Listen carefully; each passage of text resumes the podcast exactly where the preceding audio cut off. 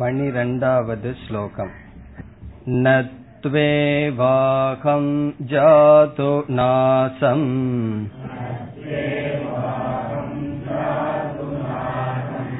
நத்வம் நேமே ஜனாதிபாஹ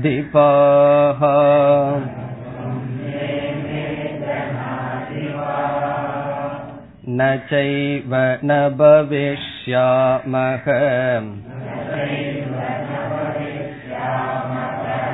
survey வயமத பரம்.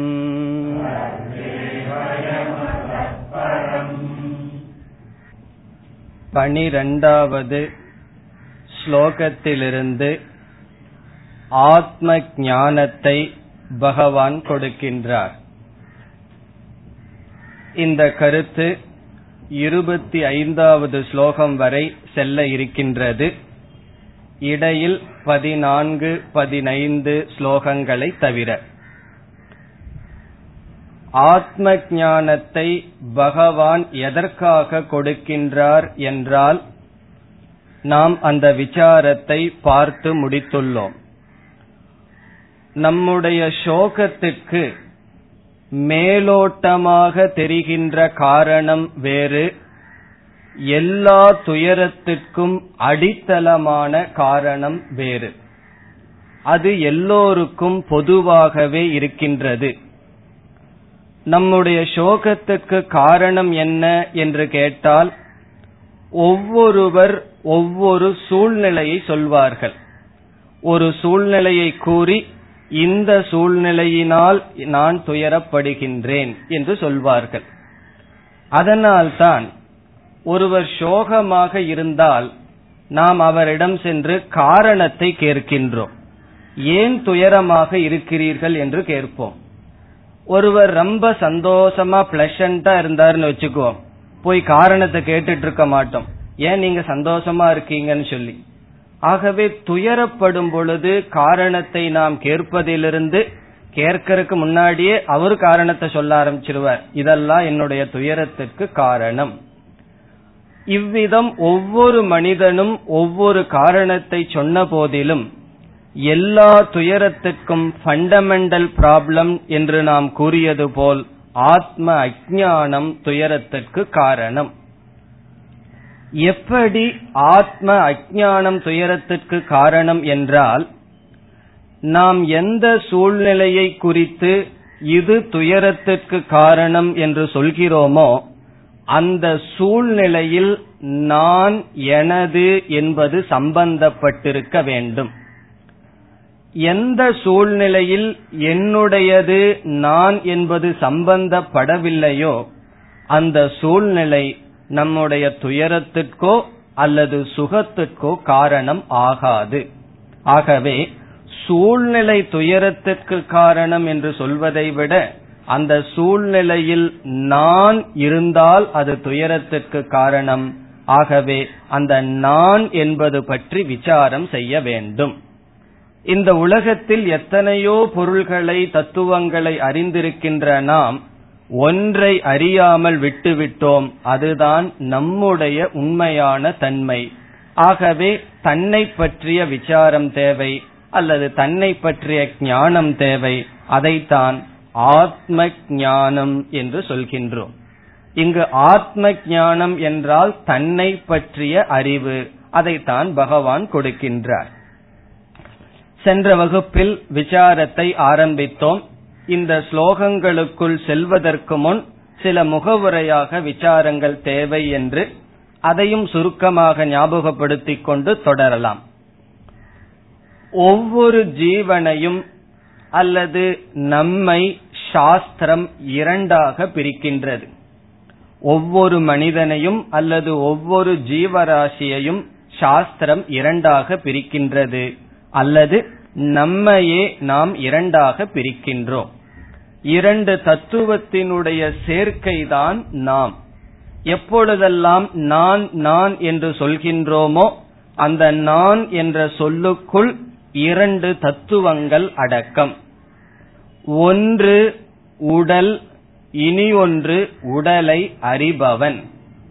உடலுக்கு சமஸ்கிருதத்தில் தேக என்றும் அந்த தேகத்தை அறிபவனை தேகி என்றும் சொல்லப்படுகிறது.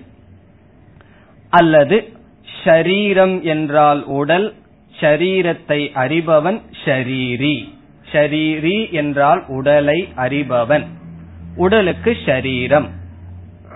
அல்லது இனி ஒரு பெயர் சென்ற வகுப்பில் பார்த்தது, உடலுக்கு அனாத்மா, இந்த ஷரீரத்தை அறிபவனுக்கு ஆத்மா என்று பெயர்.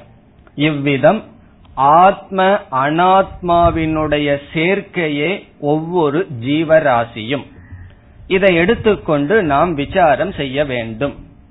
இப்பொழுது ஒரு மனிதனுடைய அல்லது ஒரு ஜீவனை எடுத்துக்கொண்டு விசாரம் செய்தால் இந்த நேரத்துல உலகத்தை மறந்துடுவோம், ஜெகத்தை விட்டு விட்டு இப்ப நான் என்று எடுத்துக்கொண்டு என்னை விசாரம் செய்தால் நான் இரண்டு தத்துவத்தின் சேர்க்கை. ஒன்று இந்த உடல், இனி ஒன்று உடலை அறிபவன் நான். இப்பொழுது இந்த அனாத்மாவை சுருக்கமாக பார்ப்போம். இப்ப ரெண்டு நம்ம பார்த்திருக்கோம். இப்ப நீங்க எழுதும் பொழுது ஜீவக அப்படிங்கிற ஹெட்டிங்ல ரெண்டு, எது ஜீவன், ஆத்மா, அனாத்மா. இந்த ஜீவன் இப்ப ரெண்டா நம்ம பிரிச்சிருக்கோம். ஆத்மா என்பதும் அனாத்மா என்பதும் சேர்ந்தால் நான் அல்லது ஜீவன்.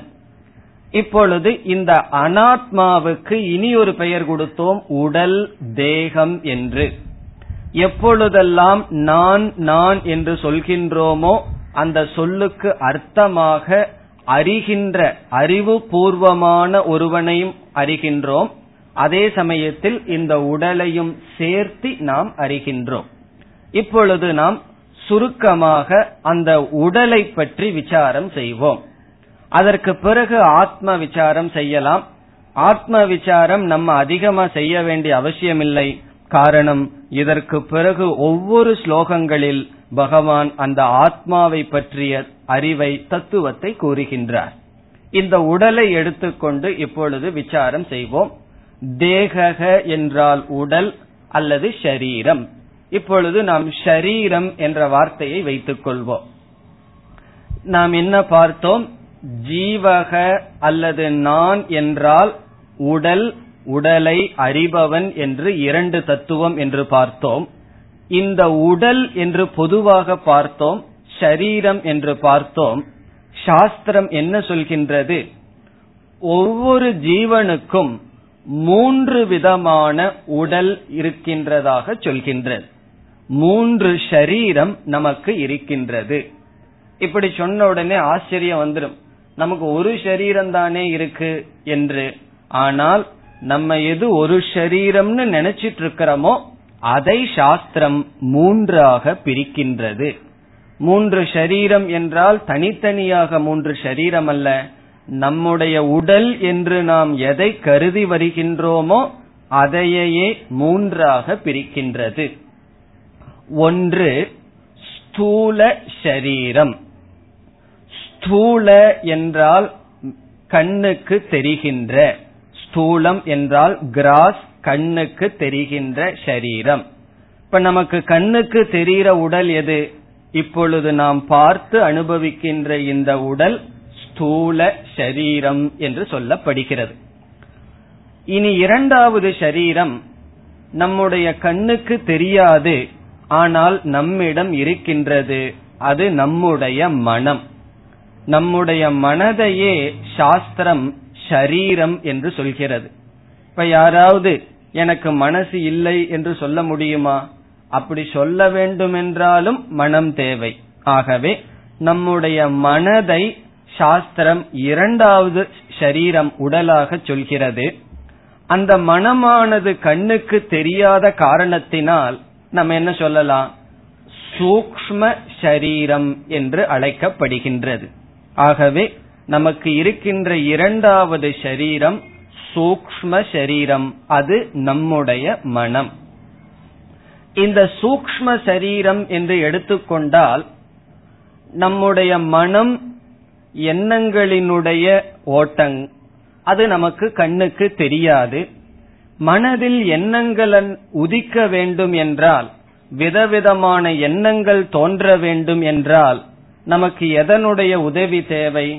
இந்த கண் காது இவற்றினுடைய உதவிகள் இருந்தால்தான் மனதில் எண்ணங்கள் தோன்றும்.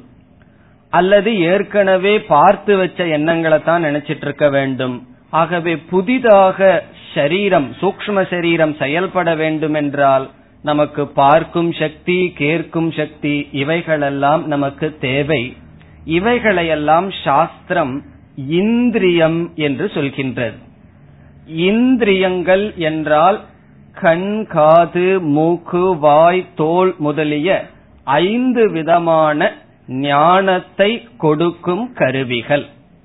இந்த கண் வழியா ஒரு பொருளை பார்க்கின்றோம், காது வழியாக கேட்கின்றோம், மூக்கு வழியாக வாசனையை அறிகின்றோம், நாக்கு வழியாக சுவைக்கின்றோம், உடல் வழியாக தொட்டு உணர்கின்றோம்.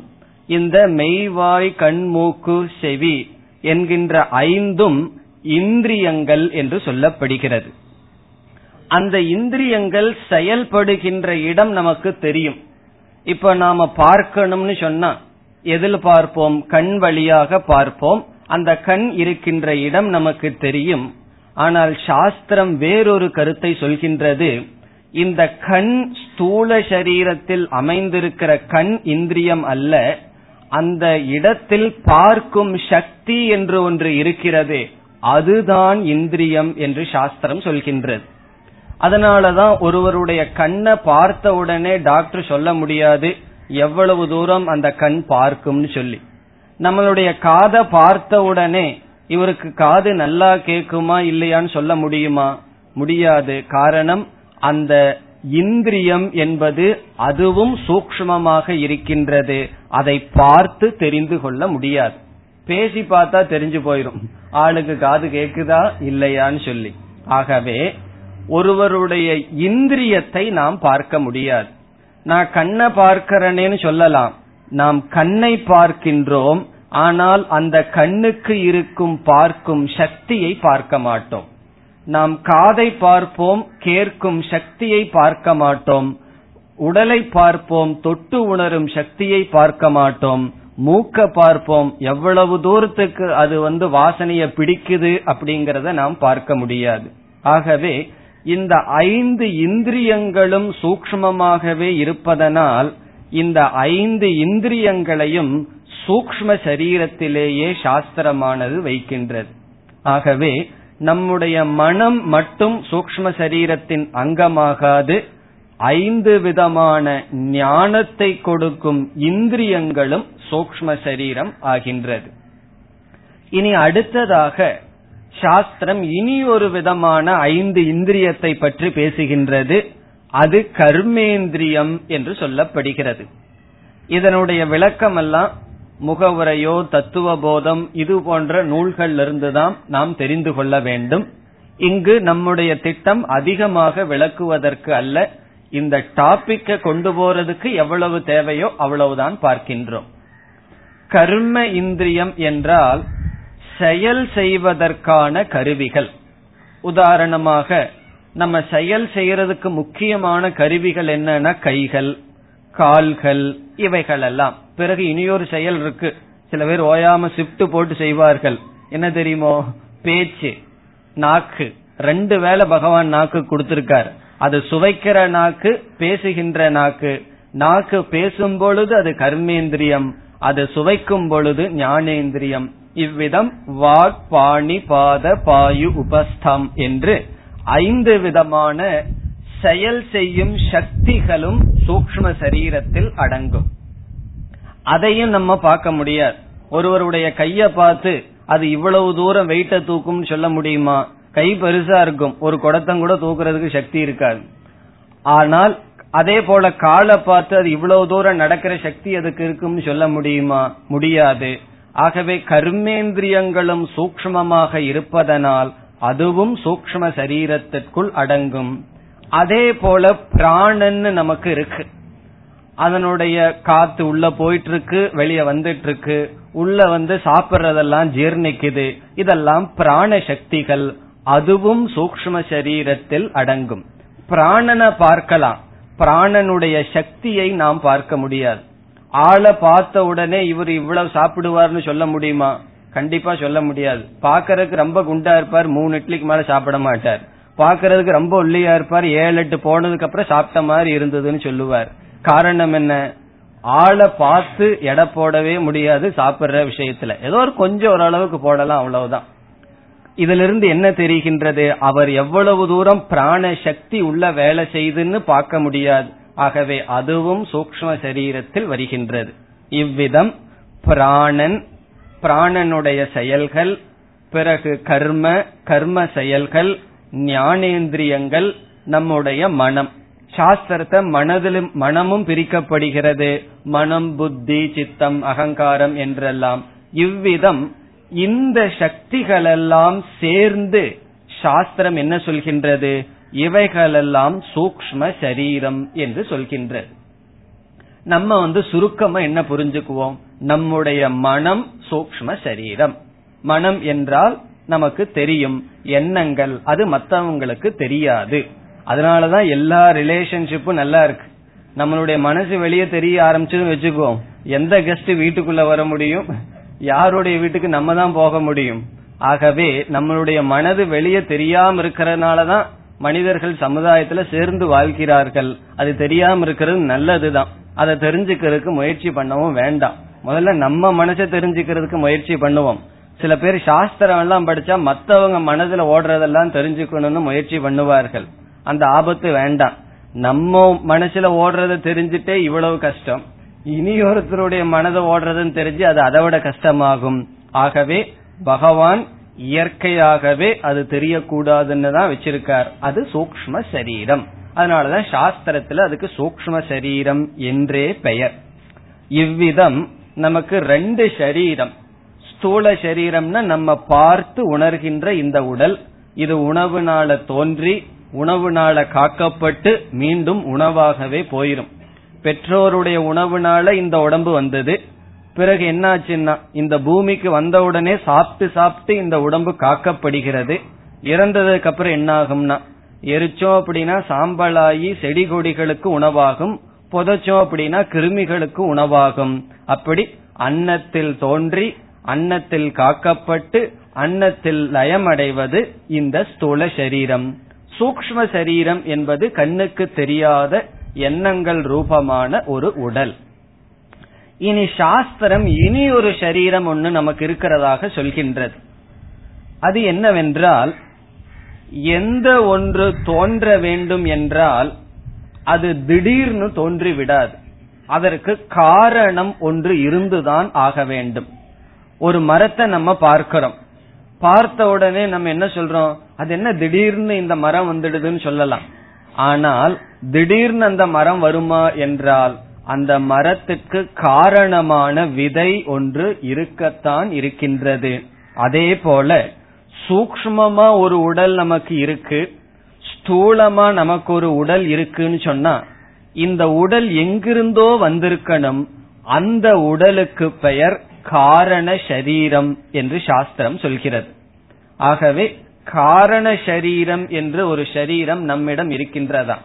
அது எப்படி என்றால், அந்த காரண சரீரத்தினுடைய லட்சணம் என்னன்னா, அது சூக்ஷ்ம ஸ்தூல சரீரத்துக்கு காரணம். அது காரணமாக இருக்கின்றது.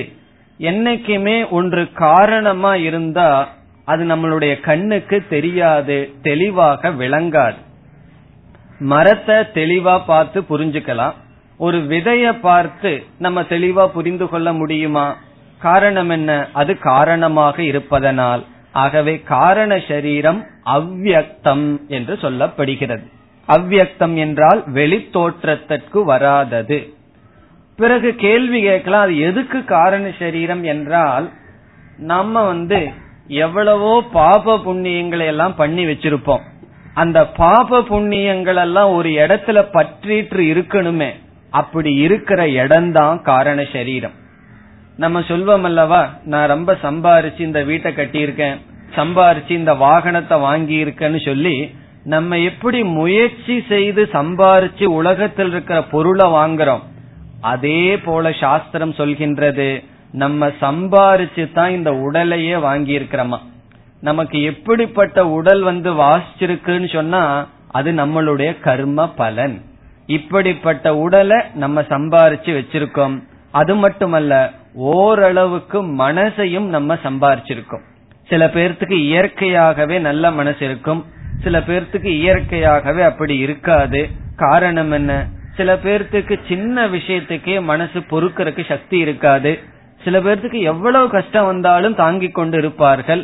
காரணம் என்ன? மனதையும் நாம் சம்பாதித்திருக்கின்றோம்.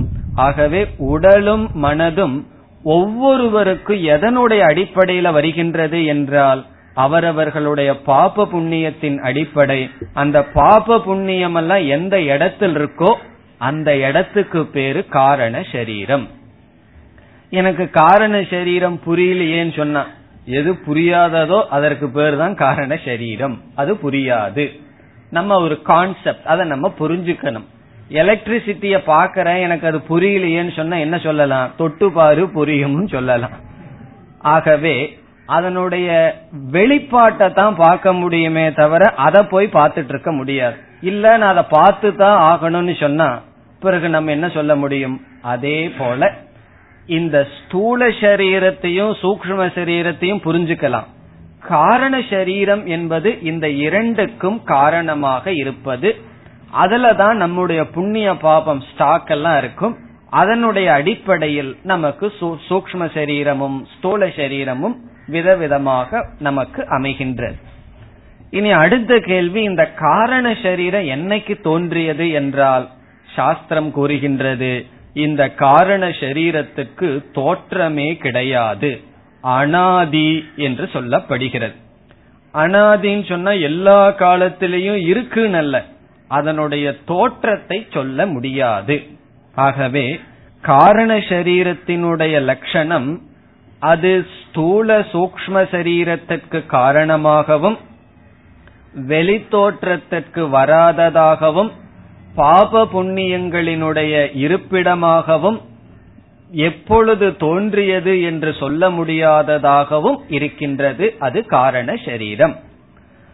பகவான் வந்து இந்த பிரபஞ்சத்தையே நாசம் செய்து பிரளயம் பண்ணார்னு வச்சுக்கோ, அந்தந்த ஜீவர்கள் என்ன செய்வார்களாம்? அவரவர்களுடைய காரண சரீரத்துல ஒடுங்கி இருப்பார்களாம். மீண்டும் பகவான் இந்த உலகத்தை சிருஷ்டி பண்ணும் போது அதே ஜீவர்கள் அந்த பாப புண்ணியத்தை வைத்து கொண்டே வந்து பிறக்கிறார்கள்.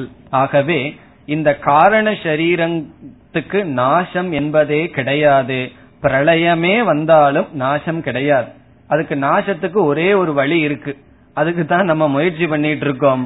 ஞானத்தினாலதான் அது நாசத்தை அடைய முடியும். ஆகவே இப்ப ஷரீரம் அப்படிங்கறத நம்ம மூன்றாக பார்த்தோம். ஸ்தூல சரீரம், சூக்ஷ்ம சரீரம், காரண சரீரம். இந்த மூன்று ஷரீரங்களும் சேர்ந்து இப்ப நம்ம ஷரீரம் என்று சொல்கின்றோம், அல்லது அனாத்மா என்று நாம் கூறுகின்றோம். ஆகவே எப்பொழுதெல்லாம் நான் என்று சொல்கின்றோமோ அந்த நான்கிற சொல்லுக்குள்ள இந்த மூன்று உடலும் அடங்குகின்றது. காரண சரீரம், சூக்ஷ்ம சரீரம், ஸ்தூல சரீரம். இந்த மூணையும் சேர்த்தி தான் நான் அப்படிங்கிற சொல்லுல நம்ம புரிஞ்சிருக்கோம். இப்ப இதுவரைக்கும் அனாத்மா விஷயத்தை பார்த்தது போதும். மீண்டும் அனாத்மாவை பத்தி பிறகு அடுத்த ஸ்லோகத்துல பார்க்கலாம்.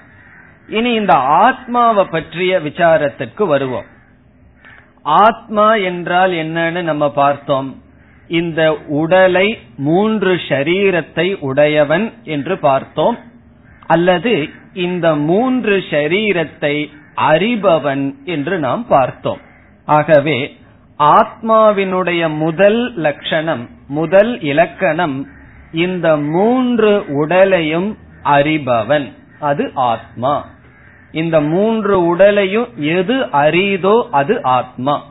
இப்ப நான் வந்து இந்த ஸ்தூல சரீரத்தை அறியறனா இல்லையான்னு கேட்டா சந்தேகமே இல்லை, எனக்கு தெரிகின்றது இந்த உடல். என்னுடைய மனசை நான் அறிகின்றேனா இல்லையா? நன்கு தெரிகின்றது, மனதை நான் அறிகின்றேன். காரண சரீரத்தை நம்ம அறிய முடியாது, அதை அறிய வேண்டிய அவசியமும் இல்லை. அதை நாம் அனுபவிப்போம், ஆழ்ந்த உறக்கத்தில் அதை அனுபவிப்போம், ஆனால் அறிய மாட்டோம். ஆகவே நான் இந்த உடலை அறிகின்றேன். இந்த அறிகின்ற ஒரு தத்துவம் இருக்கின்றதே அது ஆத்மாவினுடைய தன்மை, அப்படி நாம் புரிந்து கொள்ள வேண்டும். இப்போ எது இந்த உடலை அறிகின்றதோ அது ஆத்மா. ஆகவே ஆத்ம அனாத்மாவினுடைய முதல் விவேகம், முதல் ஞானம் எப்படி சொல்லலாம்? அறிபவன் ஆத்மா, அறியப்படும் பொருள் அனாத்மா. இத சமஸ்கிருதத்துல சொன்னா அறிபவனுக்கு திருக் என்றும் அறியப்படும் பொருளுக்கு திருஷ்யம் என்றும் சொல்லப்படும். திருஷ்யம் என்றால் அறியப்படுதல், திருக் என்றால் அறிபவன். அறிபவன் அறியப்படுதல். இப்ப நம்ம யாருன்னு சொன்னா ரெண்டு பேர்த்தினுடைய சேர்க்கையா, அறிபவன் அறியப்படும், இந்த ரெண்டையும் சேர்த்தி நான் என்று நாம் புரிந்து கொண்டு இருக்கின்றோம். ஆகவே திருக் என்றால் ஆத்மா, திருஷ்யம் என்றால் அனாத்மா. இனி அடுத்த விவேகத்திற்கு வந்தால், இந்த அறிபவன் வந்து ஜடமாக இருக்க வேண்டுமா அல்லது அறிவு சொரூபமாக இருக்க வேண்டுமா? அதுல ஏதாவது நமக்கு சந்தேகம் வருமோ? அறிகின்றது, அறிகின்ற ஒன்று ஜடமாக இருக்குமா அல்லது சேதனமாக அறிவு சொரூபமாக இருக்குமா என்றால், சாதாரணமான அறிவில் விளங்கும் எது அறிகின்றதோ அது அறிவு சொரூபம். அறிவு சொரூபத்தை ஞான சொரூபம்னு சொல்லலாம். அதற்கு சாஸ்திரம் இனி ஒரு சொல் பயன்படுத்துகிறது, சித் என்று சொல்கின்றது. சித் என்றால் அறியும் ஞானம், அறியும் தன்மையை உடையது, அல்லது சைத்தன்யம், சேதனம், கான்சியஸ் பிரின்சிபிள், அவேர்னஸ் என்றெல்லாம் நாம் அழைக்கலாம். ஆகவே ஆத்மாவினுடைய சொரூபம், ஆத்மாவினுடைய லட்சணம் ஞானம். முதல் என்ன லட்சணம் பார்த்தோம்? அறிதல், திருக் என்று பார்த்தோம். அதிலிருந்தே ஞான சொரூபம்னு பார்த்தோம். அப்படி என்றால் அறியப்படும் இந்த உடல் எப்படிப்பட்டது என்றால் அது ஜட சொரூபம் என்று புரிந்து கொள்ள வேண்டும். இப்ப இந்த உடல் ஜட சொரூபம், இந்த ஆத்மாவானது ஞான சொரூபம் அல்லது சித் சொரூபம். இவ்விதம் இனிமேல் நம்ம என்ன செய்ய போறோம்? இந்த ஸ்லோகத்திலிருந்து இருபத்தைந்தாவது ஸ்லோகம் வரை ஒரு லிஸ்டே நமக்கு வரப்போகுது. ஆத்மாவினுடைய சொரூபம் என்னென்ன பகவான் சொல்ல போறார். என்னென்ன சொரூபம் சொல்றாரோ அதற்கு ஜஸ்ட் ஆப்போசிட்டான சொரூபம் அனாத்மாவுக்கு நம்ம போட்டுட்டே வரலாம். ஒரு இடத்துல பகவான் ஆத்மா நித்தியகன்னு சொன்னா அனாத்மா அனித்தியம்னு சொல்லணும், ஆத்மா அகர்த்தான்னு சொன்னா அனாத்மா கர்த்தான்னு சொல்லணும். இவ்விதம் ஆத்மாவினுடைய தன்மைகளை பகவான் இப்பொழுது கூறிக்கொண்டே வருகின்றார். அதோட நம்ம என்ன செய்ய போறோம்? அனாத்மாவினுடைய தன்மையையும் நாம் சேர்ந்து பார்த்து கொண்டே வந்து கடைசியில என்ன செய்ய போறோம் என்றால், இந்த ஆத்மா அனாத்மா ரெண்டையும் சேர்ந்து நான்னு புரிஞ்சிட்டு இருக்கிறது தப்பு. நம்மைய பத்தி சரியான அறிவு வரணும்னு சொன்னா முதல்ல ஆத்மாவினுடைய லட்சணத்தை தெரிஞ்சு அனாத்மாவினுடைய லட்சணத்தை தெரிந்து கொண்டு, இதுதான் அனாத்மான்னு தெரிந்து கொண்டு அனாத்மாவை நான் என்று நினைப்பதை விட்டு ஆத்மா நான் என்று புரிந்து கொள்ள வேண்டும். இதற்கு பெயர்தான் ஆத்ம அனாத்ம விவேகம். ஆத்ம அனாத்ம விவேகம் பண்றேன்னு சொல்லிட்டு இதெல்லாம் ஆத்மாவினுடைய தர்மம்னு ஒரு லிஸ்ட் அழகா எழுதி வச்சு, இதெல்லாம் அனாத்மாவினுடைய தர்மம்னு அழகா எழுதி வச்சு, நீ யாருன்னு சொன்னா நான் இந்த பக்கம் சேர்ந்துக்கிறேன், அனாத்மாவில சேர்ந்துக்கிறேன்னு சொல்லக்கூடாது. இந்த விவேகத்தினுடைய பலனே ரெண்டையும் பிரிச்சு நான் இந்த அனாத்மா அல்ல, நான் ஆத்மாவாக இருக்கின்றேன் என்று உணர வேண்டும். அப்படி புரிந்துட்டா என்ன பிரயோஜனம்னா, சோகம் அப்படிங்கறதெல்லாம் அனாத்மாவை சேர்ந்தது, என்னை சேர்ந்தது அல்ல. இப்ப ஒருவர் வந்து ஒருவரை பார்த்து நீ கழுத அப்படின்னு திட்டுறாருன்னு வச்சுக்குவோம். உடனே அவருக்கு என்ன வரும்? கோபம் வரும். காரணம் என்ன? அவர் தன்னை பார்க்கும்போது தனக்கு அப்படி தெரியல, உடனே அவர் திருப்பி ஏதாவது திட்டுறார். அவர் வந்து தன்னை கழுதைன்னு சொல்லி திட்டான்னு சொல்லி அவருக்கு கோபம் வருவதற்கு காரணம் என்ன? அந்த சொல் என்னை நோக்கி வந்து விட்டது, அல்லது என்னை மூடன் என்று சொன்னால் அந்த சொல் என்னை நோக்கி வந்து விட்டதுன்னு பார்க்கிறோம். இப்ப அந்த சொல் என்னை நோக்கி வருதுன்னு சொன்னா அந்த சொல்லுக்கு பொருளாக நான் இருந்து வருகின்றேன். இப்போ நான் எப்படி புரிஞ்சுக்கிறேன், அவர் இந்த உடலையோ அல்லது என்னுடைய செயல்களையோ மனதையோ தான் திட்டினாரே தவிர இவைகளெல்லாம் நான் அல்ல, நான் ஆத்மாவாக இருக்கின்றேன். ஆகவே யாரு எந்த நிந்தனை செய்தாலும் அவர்கள் ஆத்மாவை செய்ய முடியாது, அனாத்மாவினுடைய விஷயத்தில் தான் நிந்தனைகளும் லாப நஷ்டங்கள் எல்லாமே இருந்து வருகிறது என்று நாம் அனாத்மாவிலிருந்து பிரிந்து விட்டால் என்ன ஆகும்னா அந்த சோகத்திற்கு காரணம்னு சொல்லி எந்த சூழ்நிலையையும் சொல்ல மாட்டோம். வேதாந்தத்தை படிச்சதுக்கு அப்புறம் சூழ்நிலை மாறாதுன்னு பார்த்தோம். அந்த சூழ்நிலை இருக்கும், அது துயரத்துக்கு காரணம் என்கின்ற புத்தி தான் மாறிவிடும். காரணம் என்ன, அந்த சூழ்நிலையில் இந்த உடல் மனம் இருக்கும், நான் இருக்க மாட்டேன்.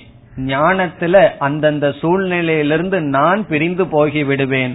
பிறகு என்ன இருக்கும்னு சொன்னா ஏதோ உடலை திட்டுகிறார்கள் அவ்வளவுதான் என்ற மனநிலை நமக்கு வரும். ஆத்மாவினுடைய தர்மம் என்று புரிந்து கொண்டு அனாத்மாவினுடைய தர்மம் அல்லது அனாத்மா நான் அல்ல, ஆத்மாவினுடைய தர்மம்னு பகவான் எதை சொல்றாரோ அது நான் என்று நாம் புரிந்து கொள்ள வேண்டும். இவ்விதம் நாம் விசாரத்தை செல்ல நாம் ஸ்லோகங்களுக்குள் செல்ல இருக்கின்றோம். இனி இறுதியாக பகவான் வந்து எப்படி இந்த தத்துவத்தை அறிமுகப்படுத்துகிறார் என்றால், அர்ஜுனனுக்கு இப்பொழுது ஒரு சோகம் இருக்கின்றது.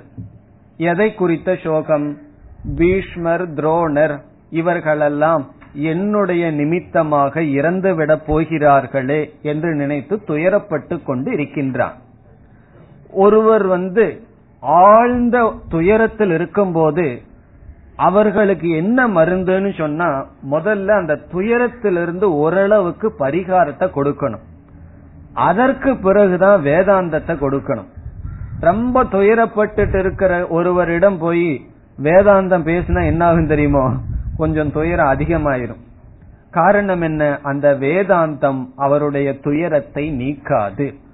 ஆகவே முதல் பகவான் என்ன செய்ய விரும்புகின்றார், அர்ஜுனன் கொஞ்சம் அறிவை உடையவன்.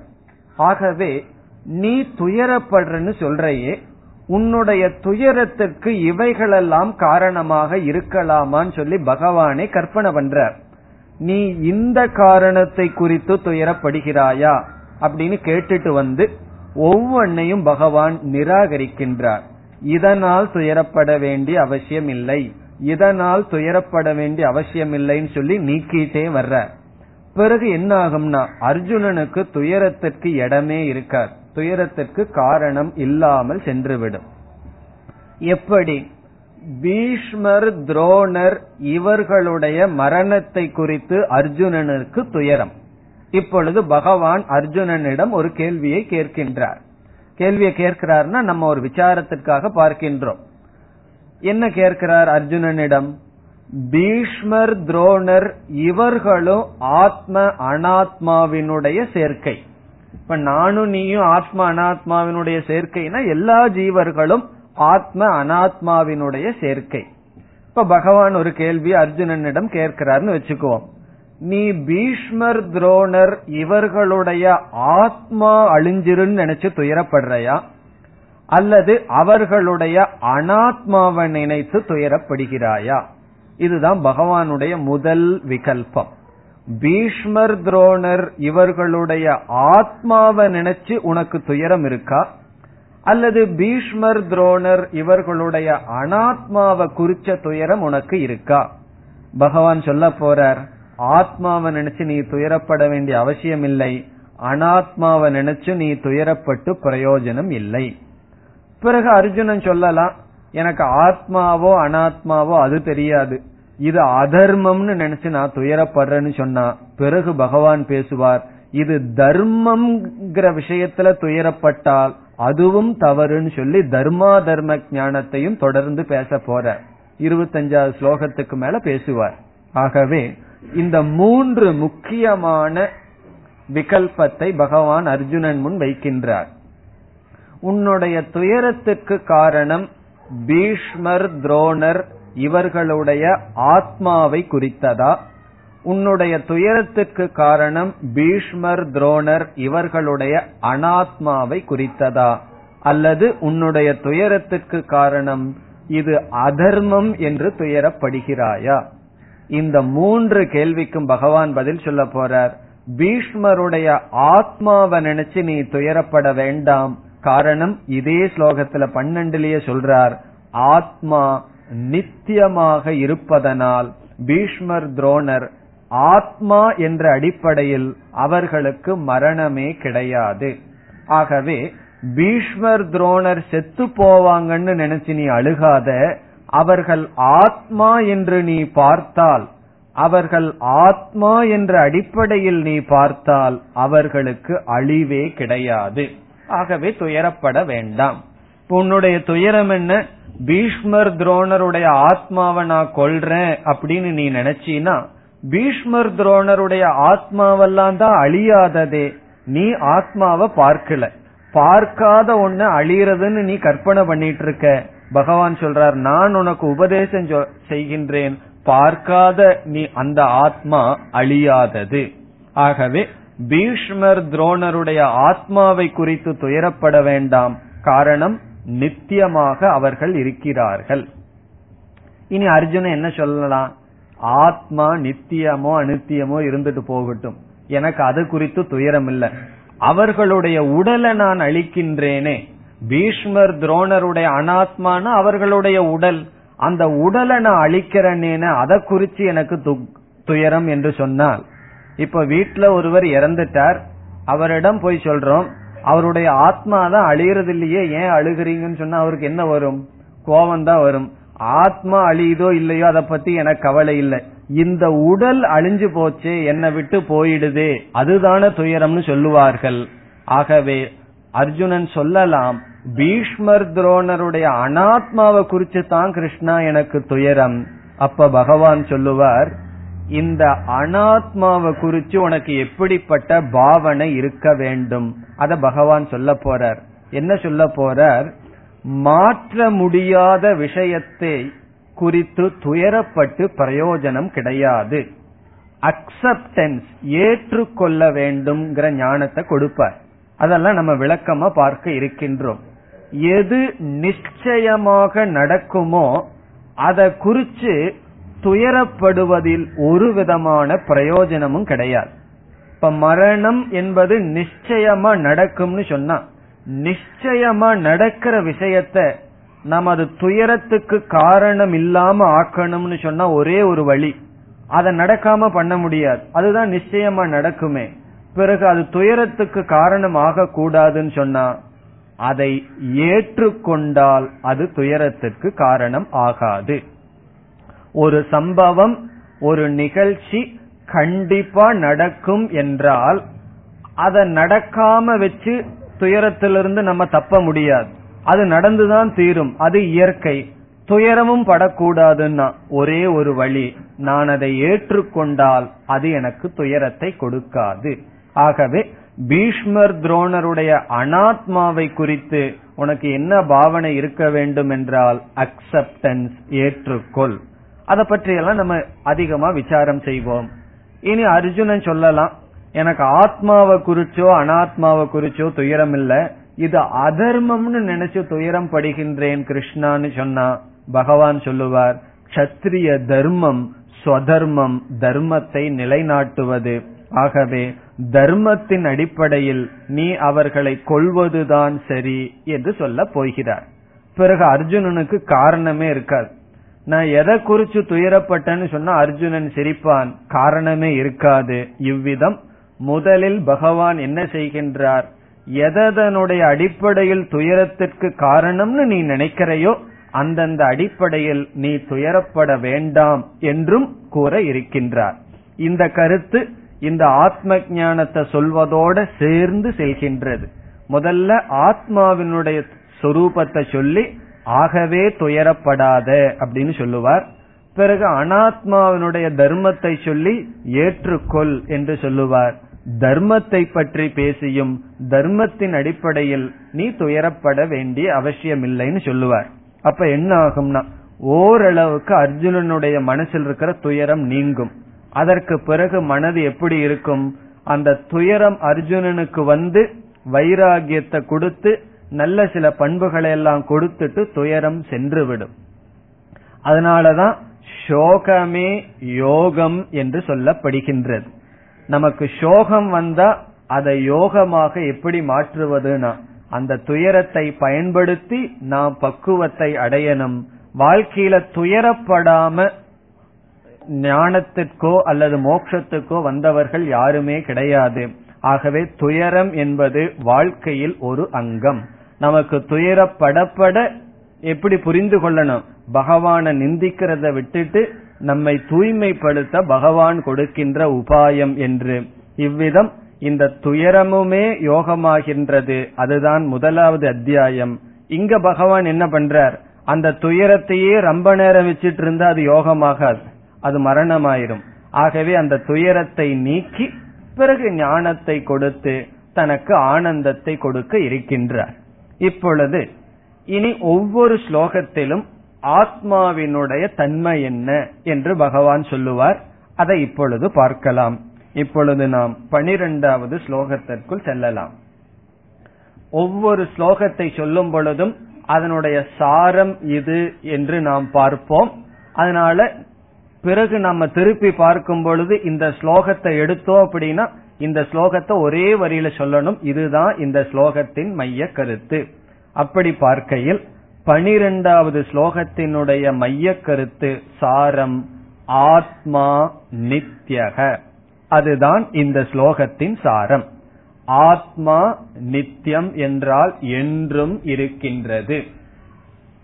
இப்படி நம்ம எல்லா ஸ்லோகத்துக்கும் ஆத்மாவினுடைய தன்மையை நட்சல்ல சுருக்கமா பார்க்க இருக்கின்றோம். காரணம் என்ன? ஸ்லோகத்துக்குள்ள போனா பகவான் விதவிதமா பேசுவார்.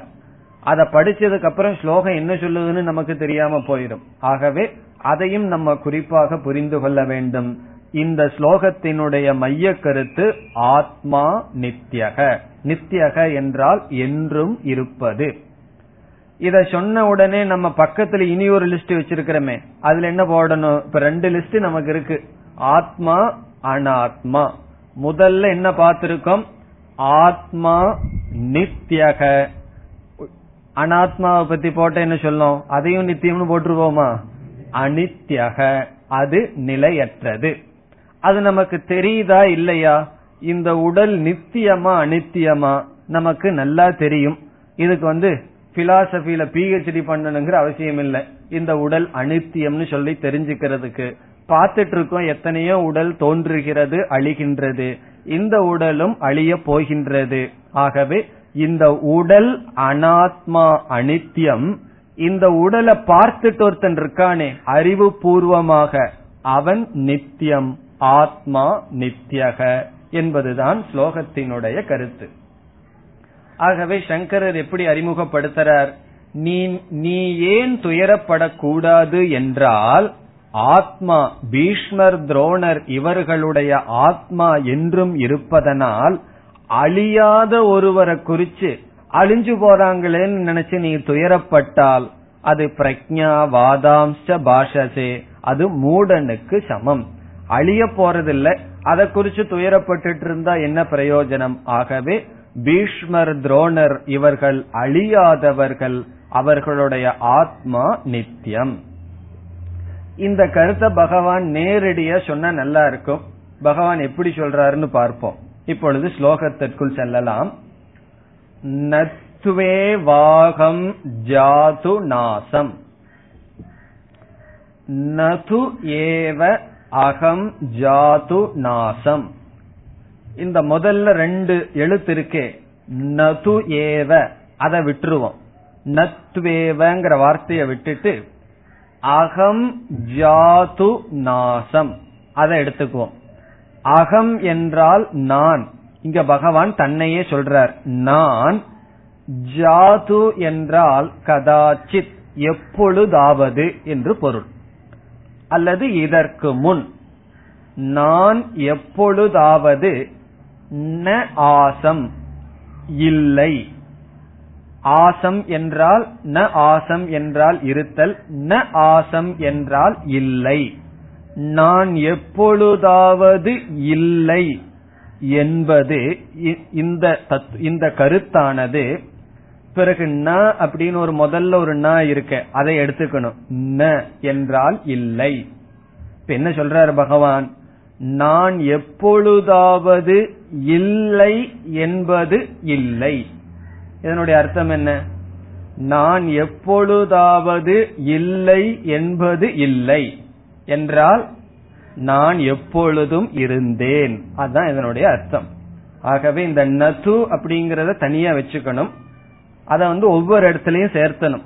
பகவான் எதிர்மறையாகவே சொல்லிட்டு போறார். Double negative is equal to positive, அதத்தான் பகவான் பண்றார். அகம் நான் ஜாது எப்பொழுதாவது ந ஆசம் இல்லை என்பது நது ஏவ என்பது இல்லை. இனி அடுத்தது ந துவம். துவம் ந ஆசீஹி என்றால், நத்துவம் என்றால் நீ இல்லை. அர்ஜுனனை பார்த்து சொல்ற, நான் எப்பொழுதாவது இல்லை என்பது இல்லை, அதே போல துவம் ந என்றால் நீ இல்லை என்பது, மீண்டும் அந்த நது ஏவங்கிறத கொண்டு வந்துடணும், இல்லை. இப்ப இரண்டாவது பொருள் என்ன? நீ எப்பொழுதாவது இல்லை என்பது இல்லை. பிறகு இந்த ராஜாக்கள் எல்லாம் யார்? அர்ஜுனன் நினைக்கலாம், இப்ப உன்னை பத்தியும் என்ன பத்தியும் பேசில்ல, நான் பீஷ்மர் துரோணரை பத்தி நினைச்சு வருத்தப்பட்டு இருக்கேன். பகவான் சொல்றார், நேமே ஜனாதிபாகா.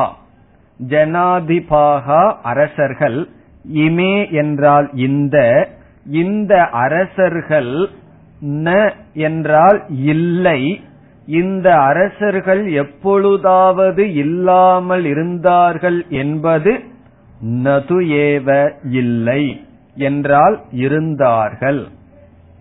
ஆகவே அகம் நாசம் இதின நான் இல்லை என்பது இல்லை, துவம் ந ஆசீஹி இதின நீ இல்லை என்பது இல்லை, இமே ஜனாதிபாக ந ஆசன் இதின இந்த அரசர்கள் இல்லை என்பது இல்லை.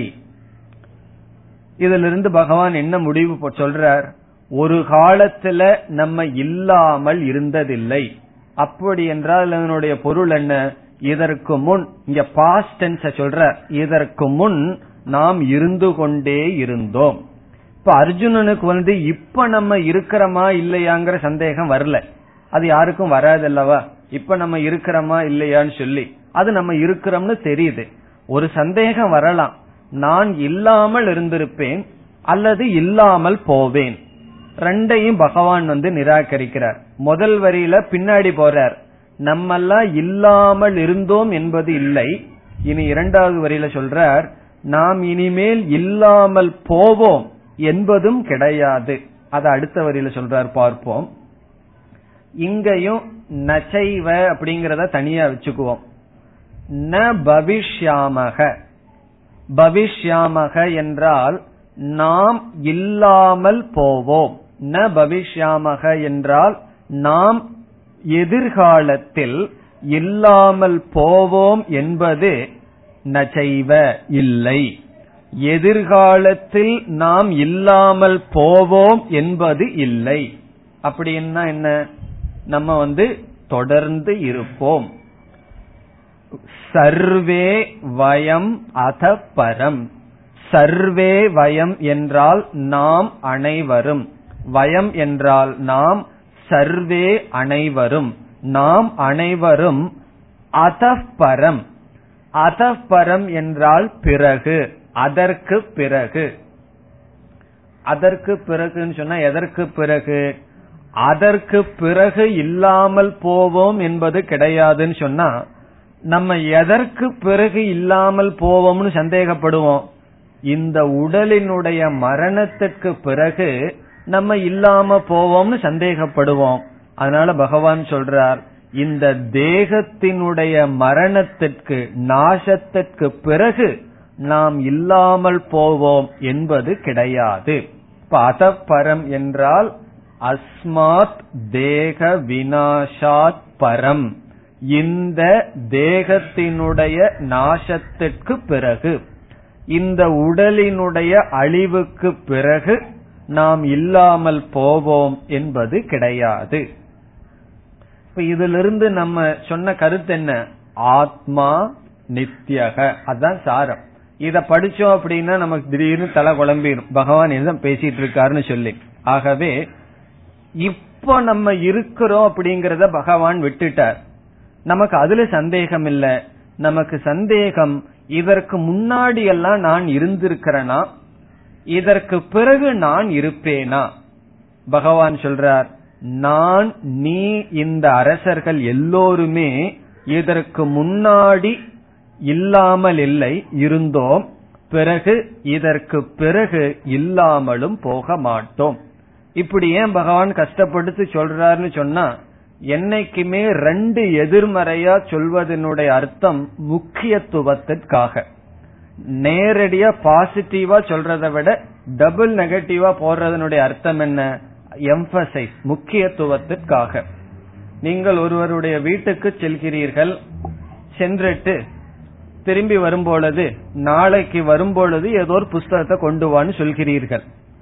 புஸ்தகத்தை கொண்டு வான்னு சொன்னா பாசிட்டிவ், புஸ்தகத்தை கொண்டு வராம வராதன்னு சொன்ன என்ன?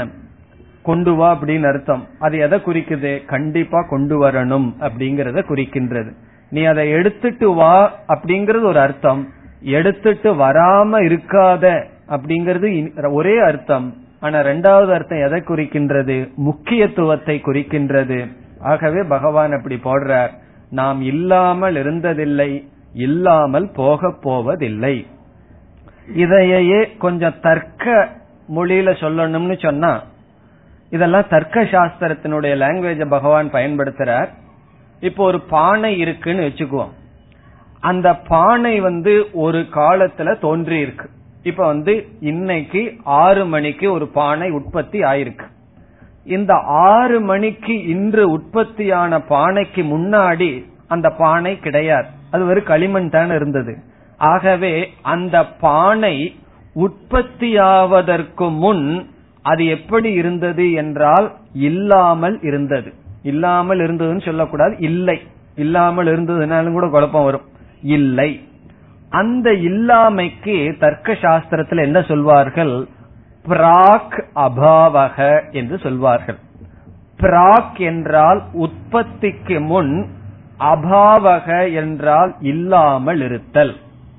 இப்ப பானை வந்து தன்னுடைய உற்பத்திக்கு முன்னாடி அது எப்படி இருந்துதான்? அது இல்லை. அதை எப்படி சொல்லலாம்? பிராக் அபாவக. பிராக் என்றால் உற்பத்தேகே பிராக், உற்பத்திக்கு முன்னாடி அது இல்லாமல் இருந்தது அல்லது அது இல்லை. இது ஒரு விதமான இல்லாமை. இப்ப இந்த பானைக்கு வந்து, பானை வந்து அந்த ஒரு குறிப்பிட்ட காலத்துலதான் இருக்கு. ஆறு மணிக்கு பானை நம்ம உற்பத்தி பண்ணியிருக்கோம். அந்த ஆறு மணிக்கு முன்னாடி பானை வந்து இல்லாமல் இருந்ததல்லவா, அதற்கு பெயர் பிராக் அபாவக. பிறகு என்ன பண்ணோம்? ஒரு மணி நேரம் அந்த பானையை வச்சுட்டு விளையாடி அதை போட்டு உடைச்சிட்டோம். ஏழு மணிக்கு பானை என்னாச்சு? உடைந்து விட்டது. அப்புறம் என்னாச்சுன்னா அந்த பானை மீண்டும் என்ன ஆயிடுது? அது அபாவமாகி விட்டது. ஆகவே ஒன்று இருந்து பிறகு நாசத்தை அடைந்து விட்டால் அதற்கு இனி ஒரு விதமான அபாவம். அபாவம்னா இல்லாத தன்மை. அது துவம்ச அல்லது பிரத்வம்சா அபாவம்னு சொல்லப்படும். பிரத்வம்சா அபாவம்னு சொன்னா இருக்கிறது நாசத்தை அடைஞ்சதற்கு பிறகு அதனுடைய தன்மை.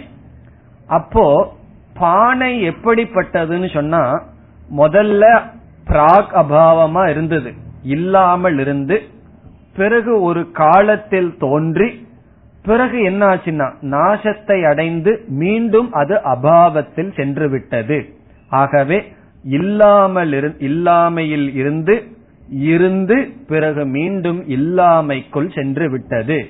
இந்த உலகத்தில் இருக்கிற பொருள்கள் எல்லாத்துக்குமே பிராக் அபாவமும் உண்டு, பிரத்வம்சா அபாவமும் உண்டு. இப்ப இந்த உடலை எடுத்துக்குவோம். நம்முடைய உடல் பிராக் அபாவம் நம்முடைய உடலுக்கு இருந்ததா இல்லையா? இது பெரிய கேள்வியா? பானைக்கு பிராக் அபாவம் இருந்ததுன்னா இருந்தது, அது வந்து ஒரு காலத்துல தோன்றி இருக்குன்னு சொன்னா அதற்கு முன்னாடி அது இல்லையே. அப்படி நம்முடைய டேட் ஆஃப் பர்த் இருக்குமே, யாருக்குமே மறக்காம வச்சிருப்பாங்களே, அந்த டேட் ஆஃப் பர்த்துக்கு முன்னாடி நம்ம எல்லாம் எப்படி இருந்தோம்? பிராக் அபாவம் நமக்கு இல்லாம இருந்தது. டேட் ஆஃப் டெத் நமக்கு தெரியாது, வேற யாராவது தெரியும். அது டேட் ஆஃப் டெத்துக்கு அப்புறம் நம்ம இல்லாமல் இருப்போமே, அது பிரத்வம்சா அபாவம். ஆகவே இந்த உலகத்துல தர்க்க மொழியில என்ன சொல்வார்கள்? அனித்தியமான பொருள்கள் எல்லாம் பிராக் அபாவ பிரத்வம்சாபாவத்துடன் கூடியது அப்படி சொல்லுவார்கள். அது நேரா சொன்னா போதாதோ, அது ஒரு காலத்துல இல்லாமல் தோன்றி நாசத்தை அடைஞ்சதுன்னு சொன்னா தர்க்கவாதிகளுக்கெல்லாம் தூக்கம் வராது, ஏதாவது கஷ்டமா சொல்லி ஆகணும். இப்ப என்ன சொல்லுவார்கள்? அனித்தியமான பொருள்களுக்கு என்ன லட்சணம்னு சொன்னா, எந்த பொருளுக்கு பிராக் அபாவமும் பிரத்வம்சாபாவமும் இருக்கோ அது அனித்தியமான பொருள். அப்படின்னா ஒரு பொருள் ஒரு காலத்துல இல்லாமல் இருந்து தோன்றி கொஞ்ச நாள் தான் அது இருக்கு, மீண்டும் இல்லாமல் சென்றால் அது அனித்தியம். பிறகு நித்தியம் என்னன்னு சொன்னா அனித்தியத்துக்கு ஆப்போசிட்டா சொல்லணும். எதற்கு பிராக் அபாவம் இல்லையோ, எதற்கு பிரத்வம்சாபாவம் இல்லையோ அது நித்தியம். அப்ப தர்க்கத்தினுடைய மொழியில பகவானுடைய லட்சணத்தை சொன்னா ஆத்மா பிராக் அபாவ பிரத்வம்சா அபாவ ரஹிதக. ஆத்மாவுக்கு பிராக் அபாவம் இல்லை, ஆத்மாவுக்கு பிரத்வம்சா அபாவம் இல்லை. அப்படித்தான் பகவான் இங்க சொல்லியிருக்க. பிராக் அபாவம் புரிஞ்சுதோ பிரத்வம்சா அபாவம் புரிஞ்சுதோ இல்லையோ விட்டுருங்க, அது நமக்கு முக்கியம் இல்லை. ஏதோ அப்பப்போ கொஞ்சம் சொல்லணும்னு சொன்ன அவ்வளவுதான். பிறகு பார்ப்போம் தர்க்கம் எல்லாம். இதனுடைய சாரம் என்ன? ஆத்மா நித்யக, அனாத்மா அனித்யக. ஆத்மா எப்பொழுதும் இருப்பது, அனாத்மா அனித்யம் என்றால் ஒரு காலத்தில் இல்லாமல் இருந்து தோன்றி இல்லாமல் போகும். நம்முடைய உடல், இந்த பிரபஞ்சம் அனாத்மா, அது அனித்யம், ஆத்மா நித்தியம். இங்க எப்படி கனெக்ட் பண்றது? பீஷ்மர் துரோணர் இவர்களுடைய ஆத்மாவை குறித்து துயரப்படாதே, அவர்களுடைய ஆத்மா நித்தியம், என்னுடைய ஆத்மாவும் நித்தியம், உன்னுடைய ஆத்மாவும் நித்தியம். இத வேறொரு விளக்காசிரியர் என்ன சொல்றார்? இங்க பகவான் நான் சொன்னதிலிருந்து ஈஸ்வரனை சொல்றாரா, நீனு சொன்னதிலிருந்து ஜீவர்களை சொல்கிறார். ஆகவே ஜீவ ஈஸ்வர ஐக்கியத்துடன் இந்த உபதேசத்தை துவங்குகிறார்னு விளக்காசிரியர்கள் எழுதுகிறார். அர்ஜுனனுக்கு இப்ப தெரியாது பகவான் எல்லாம் ஈஸ்வரன்னு சொல்லி, பிறகுதான் நாலாவது அத்தியாயத்துலதான் தெரிய வரும் பகவான் அவதார புருஷன் சொல்லி. ஆனா பகவான் நான் சொல்லும் பொழுது ஈஸ்வரன், நீன் அர்ஜுனனையும் அரசர்களையும் சொல்லும் போது ஜீவர்கள், இவர்கள் எல்லாருமே நித்தியமானவர்கள், அழிவதில்லை. ஆகவே இப்ப ஆத்மா நான் சொன்னா எப்படி புரிஞ்சுக்கணும்? நான் நித்தியமானவன், இந்த உடல் அநித்தியமானது. அப்ப நான் எனக்கு அழிவு கிடையாது, நான் அனுபவிக்கப்படுகின்ற, என்னால் பார்க்கப்படுகின்ற ஜடமான உடலுக்கு அழிவு. துயரம் ஏன் வருகின்றது? இந்த ஆத்மானாத்ம விவேகம் இல்லாத காரணத்தினால். அனாத்மாவையும் ஆத்மாவையும் ஒன்னா வச்சு அழிற அனாத்மாவை நான் நினைச்ச உடனே என்னாகும்?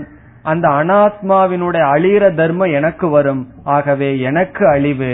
இந்த உடல் நான் அல்லன்னு புரிஞ்சுட்டா உடலுக்கு அழிவு, எனக்கு அழிவில்லை. எனக்கு அழிவில்லைன்னு சொன்னா துயரம் இல்லை.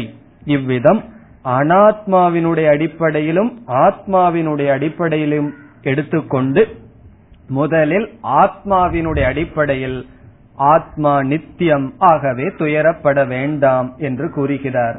இதே விதத்தில் தான் இருபத்தஞ்சு ஸ்லோகம் வரைக்கும் பகவான் எடுத்துட்டு போவார்.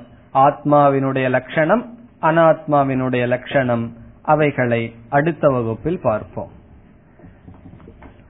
ஓம் பூர்ணமத பூர்ணமிதம் பூர்ணாத் பூர்ணமுதச்யதே பூர்ணஸ்ய பூர்ணமாதாய பூர்ணமேவாவசிஷ்யதே. ஓம் சாந்தி சாந்தி சாந்தி.